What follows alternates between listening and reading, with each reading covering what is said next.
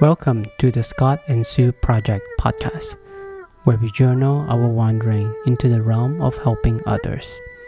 We are currently using our time and talents to tackle the problem of homelessness in our community. Hello, Scott. Hi, Sue. How are you doing today?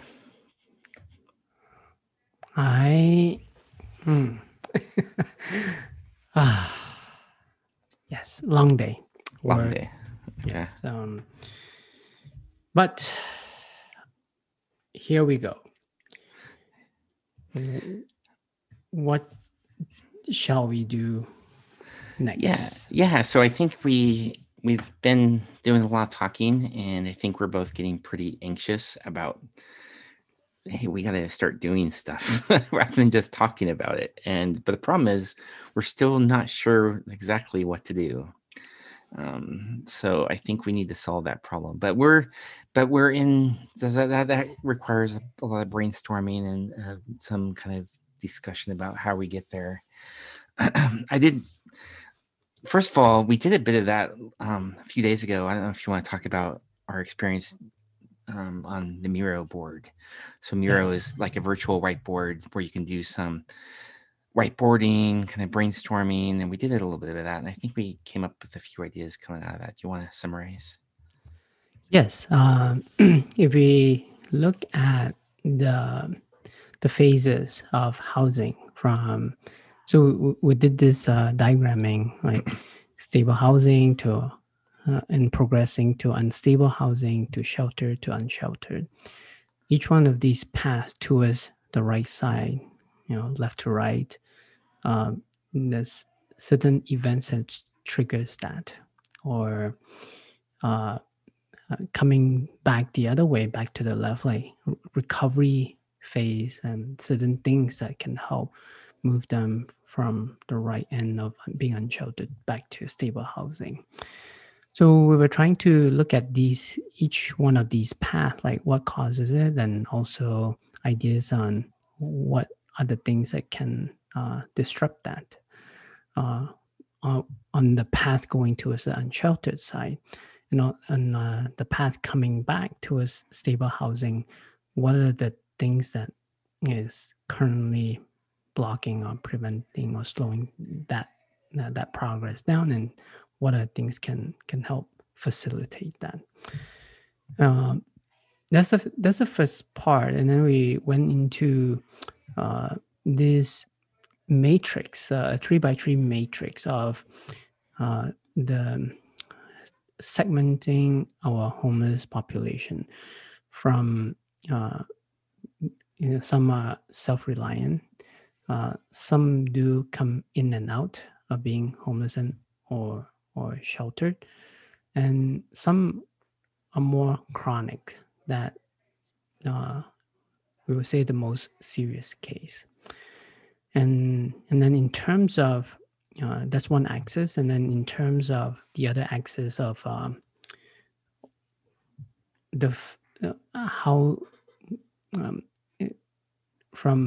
the first one would be finding them, and second would be diagnosing the problem, and then the solution. So given this 3x3 combination, what we know is we probably should focus on those that requires help, as opposed to those that can help themselves already, or those that can come in and go.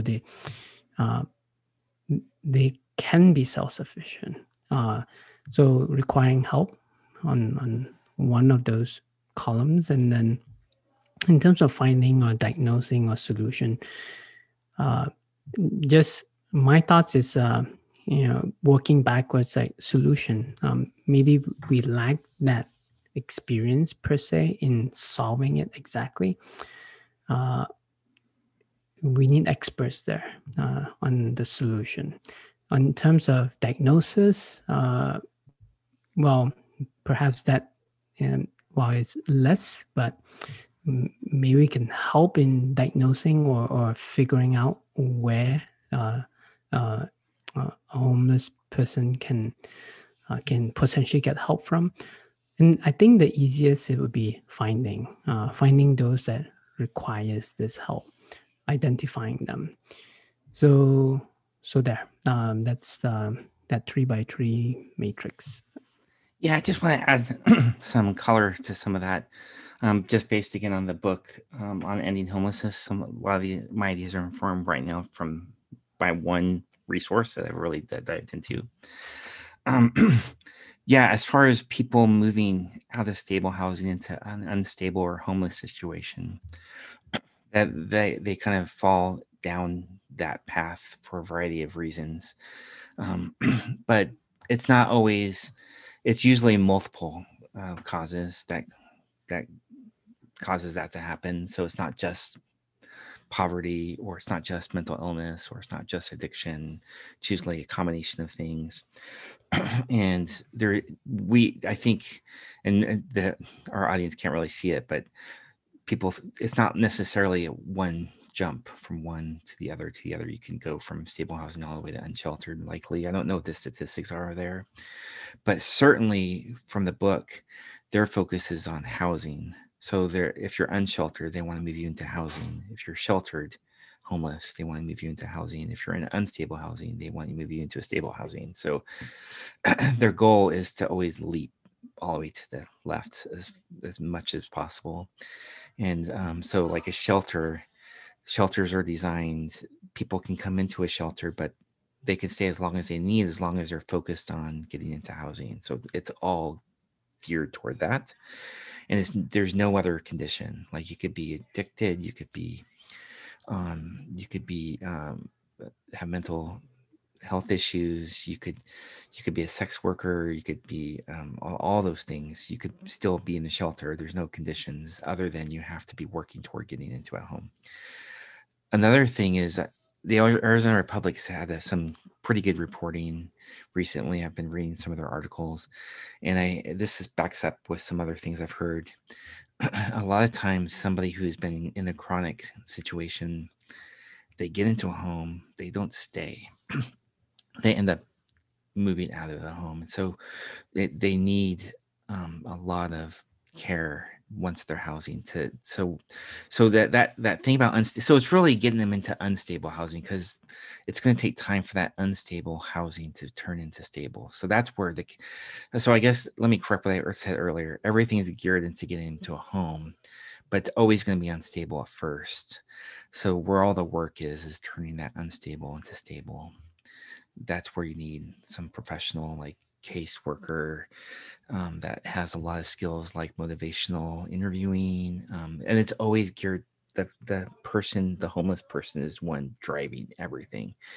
The caseworkers, they're just there to like help and guide, and you're letting the person make the decisions, but you're trying to motivate them, coach them, and provide whatever resources they might need. So it's not necessarily getting them even off drugs, although you'd like them to get off drugs, but it's up to them to decide what they can do, what goals they can make to get into stable. Because you could be in stable home and still be addicted to drugs, but perhaps that would be something you want to work with them. I'm not saying you don't work with them on that, but you do. And yeah, on that grid, I think. Yeah, I think there's things we can do in all three. The solutioning, I think our expertise is more, we're software engineers. I think if we are trying to provide solutioning kind of things, it's not necessarily being caseworkers, but it's providing tools to help caseworkers more effectively, or perhaps automate some of the things that they're having to do manually. Maybe there's automation out there. I'm sure there's quite a bit, but there's a lot of different things caseworker needs to do in terms of becoming a home expert, like low income, kind of knowing the low income market. So there's probably tools around that could be discovered or built or whatever, but just providing tools that either the caseworker can use, or ideally the homeless person or the person struggling with homelessness can use these tools for themselves to like make it a lot easier to get to solve some of these problems. Does that? Yeah. Yes. Yeah. We were, discussing just now earlier before we start recording. Like we need we'd like to do something already, and the struggle with just trying to figure out what to do exactly. So we throw out this idea, like the need to understand our customer, right? Yeah. The need to learn from them or just having that initial contact, and in a more just honestly, myself, like going around finding somebody that that looked homeless and start trying to start a conversation. It's personally challenging for me. And I'll give this excuse, like it's also not scalable. So what if if I can put a poster somewhere on bus stops and say homeless or need help, call this number. Okay, I'd like to learn more. I like to help where I can. So maybe that opens up a channel for us for me to learn more about potential callers, assumingly homeless. Yeah, I mean, I think what precipitated this conversation a bit was yesterday at where we work, we had. Occasionally they have an author series where an author of a book will do a presentation. Yesterday they had the author of a book called Empowered. And it was about how great companies build and innovate products. And they use Amazon and Google, the big companies everybody thinks of. And it isn't so much, according to the author, it isn't so much that they're hiring these amazing engineers and designers, although I'm sure they're talented, but it's not so much. I mean, they're also just typical, right? They're just people like all of us are. But they think that all of us, even all of us, have the potential of doing great things if properly inspired and given empowered, properly empowered and inspired. And so what they do is, instead of just having a program manager or a product manager kind of orchestrating features and tell them to build these features on this timeline. Instead, it's about, here's problems. Think in terms of the customer. What problems are you trying to solve for them? What products can solve those problems? So and using potentially technology, things that we weren't able to do up until now, right? Because technology is getting better and better. And we have all these tools and machines that are super fast, access to data galore. And what sort of products can you build that can solve problems that we were never able to solve before? So it got me thinking about this space. And our customers are fundamentally homeless people, or the most destitute people in our communities, the people who are struggling the most, who have the fewest amount of resources. What would they like? What sort of problems would they like to be solved, and could we solve it for them, given that they are struggling to solve it for themselves? What tools can we put in front of them to let them help them solve these problems, or caseworkers working with them? What tools can we provide them? And so one of the principles of this is to really know your customer. And that's kind of getting to what you're saying, is how do we get to know our customer? We need to get to know homeless people, people who are homeless. And we had that one conversation, but we need to have these regular interactions, so you had the idea of putting phone numbers everywhere so they can just call and we can talk to them over the phone. I would like to, and that's one of the reasons why I just want to get into a shelter or into a kitchen or something where there's opportunities to interact in a way that's a little more. And I told you the other day, I was walking around, I haven't seen people struggling with homeless in my neighborhood so much, but when I was walking around in the more popular streets by bus stops and stuff, I did happen to walk by a couple people just fairly close to where I live. But it's intimidating to go up and talk to them. But if I feel like if I was in a situation where I had a more work, like it was in a shelter doing regular volunteer work, those conversations could happen more easily. So, yes.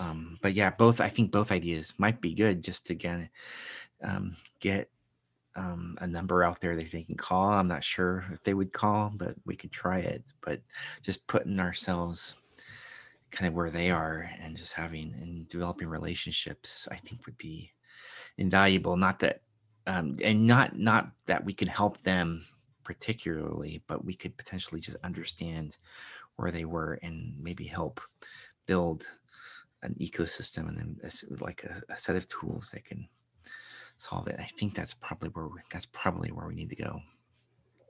Yes.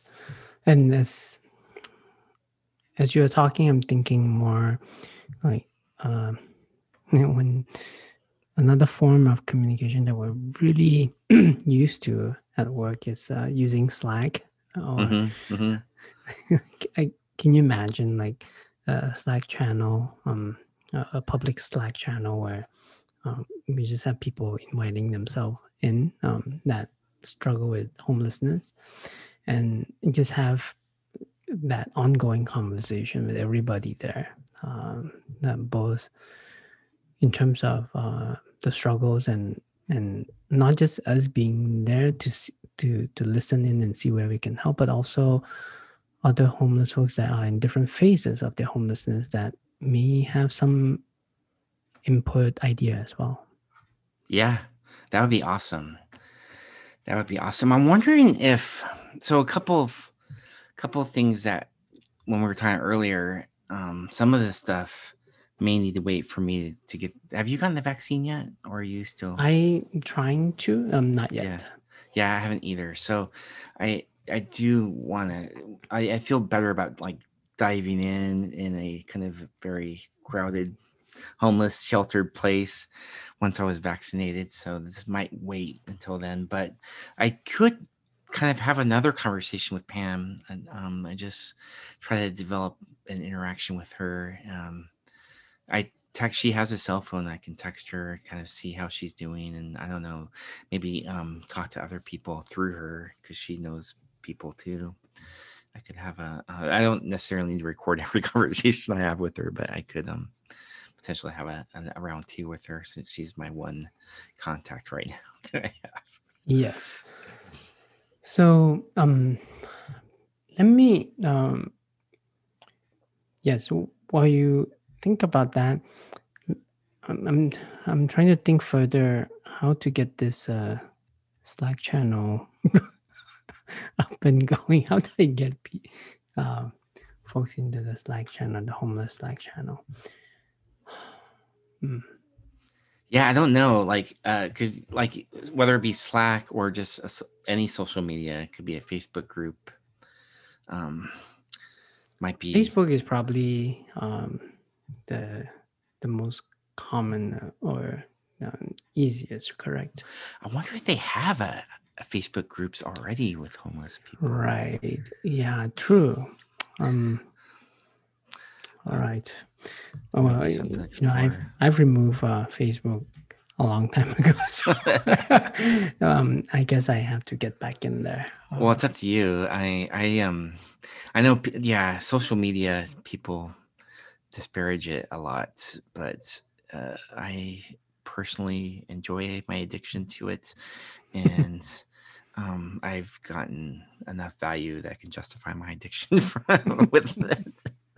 Although who knows, but yeah, I should talk to Pam and maybe she knows. But yeah, Facebook might be, Slack might be a tougher one, but Facebook. Yes, yeah, yeah. Let's not dwell too much on which medium it is exactly, right? It doesn't matter whether it's Facebook or Twitter or WhatsApp or Slack, whichever one that I think. Is is best reaching out to the demographics that we want. Yeah, we're assuming, I don't know how widespread phone ownership is among homeless populations. It may not be that. Well, the clue was Pam's interview, right? She said she has nothing much in terms of material possession or no bills. The only thing is her cell phone. Yeah, that's true. I mean, she, though, if you look at that grid, she might be in the self-reliance side of things. So I don't know, because she's been able to keep herself off the streets, although she's been in the kind of the sheltered homeless for a while. Mm-hmm. She's had trouble getting into housing, stable housing, but she hasn't really spent a lot of time on the streets. Mm-hmm. So she may be, and there might be, I don't know. These are questions I just don't know. Like that's the problem. I don't know enough. I tend not to.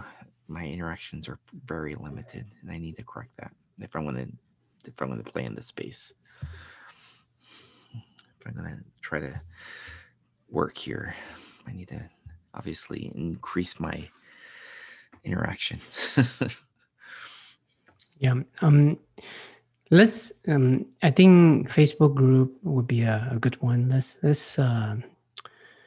Figure that path out, and whether it's an existing group or a new group, whatever case, just joining that and listening in, and maybe we'll learn quite a bit from there. We may, in terms of segment wise, we may miss the most chronic one. Maybe we'll end up getting more of the come and go, or more the self-reliant ones, but at least we get to understand at least that segment while we figure out other ways to get connected with the more chronic requires help segment. Yeah, true. There's a lot, like you said. We're really in that kind of graph we have of stable housing all the way down to unsheltered, the stable being on the left and the unsheltered being on the far right. We're trying to move everybody left, right?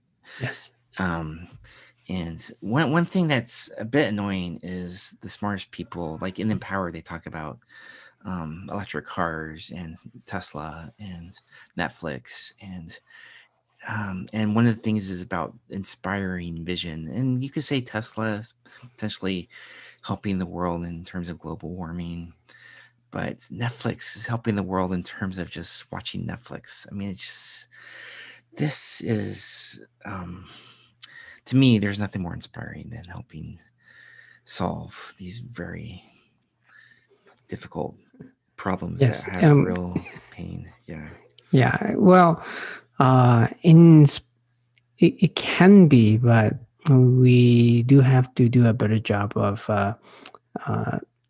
telling that story that inspires. So I think that's a lot of room for me to work on in terms of inspiring others to this action. Yeah, well, I mean, you're right, but I think the inspiring story here at the big picture to me is we want to end homelessness. And to me, that project is very motivating. It's a big deal, but I think we need to, everything should be on that, with that goal in mind. And yeah, we're just two people, but hopefully we can play our part, and we can't do it all alone. So hopefully we can join others who are already doing this. I'm sure there's plenty. I know that there's a lot of people working on this problem already. We can just lend our hand and then hopefully inspire other people too along the way. Yes. Cool. Well, is there anything else you have for this episode? No, I think we have to get to work. Yeah, we got to get to work, and then we could talk about our work rather than just talking about what we want to work on. Yeah. Okay. Yeah. All right. Sounds great. Well, we'll see everyone. Phone numbers, Facebook groups. Yes. Phone numbers. Yes. Get to work. Yes. Cool. All right. See you next time. See you. Okay. Bye.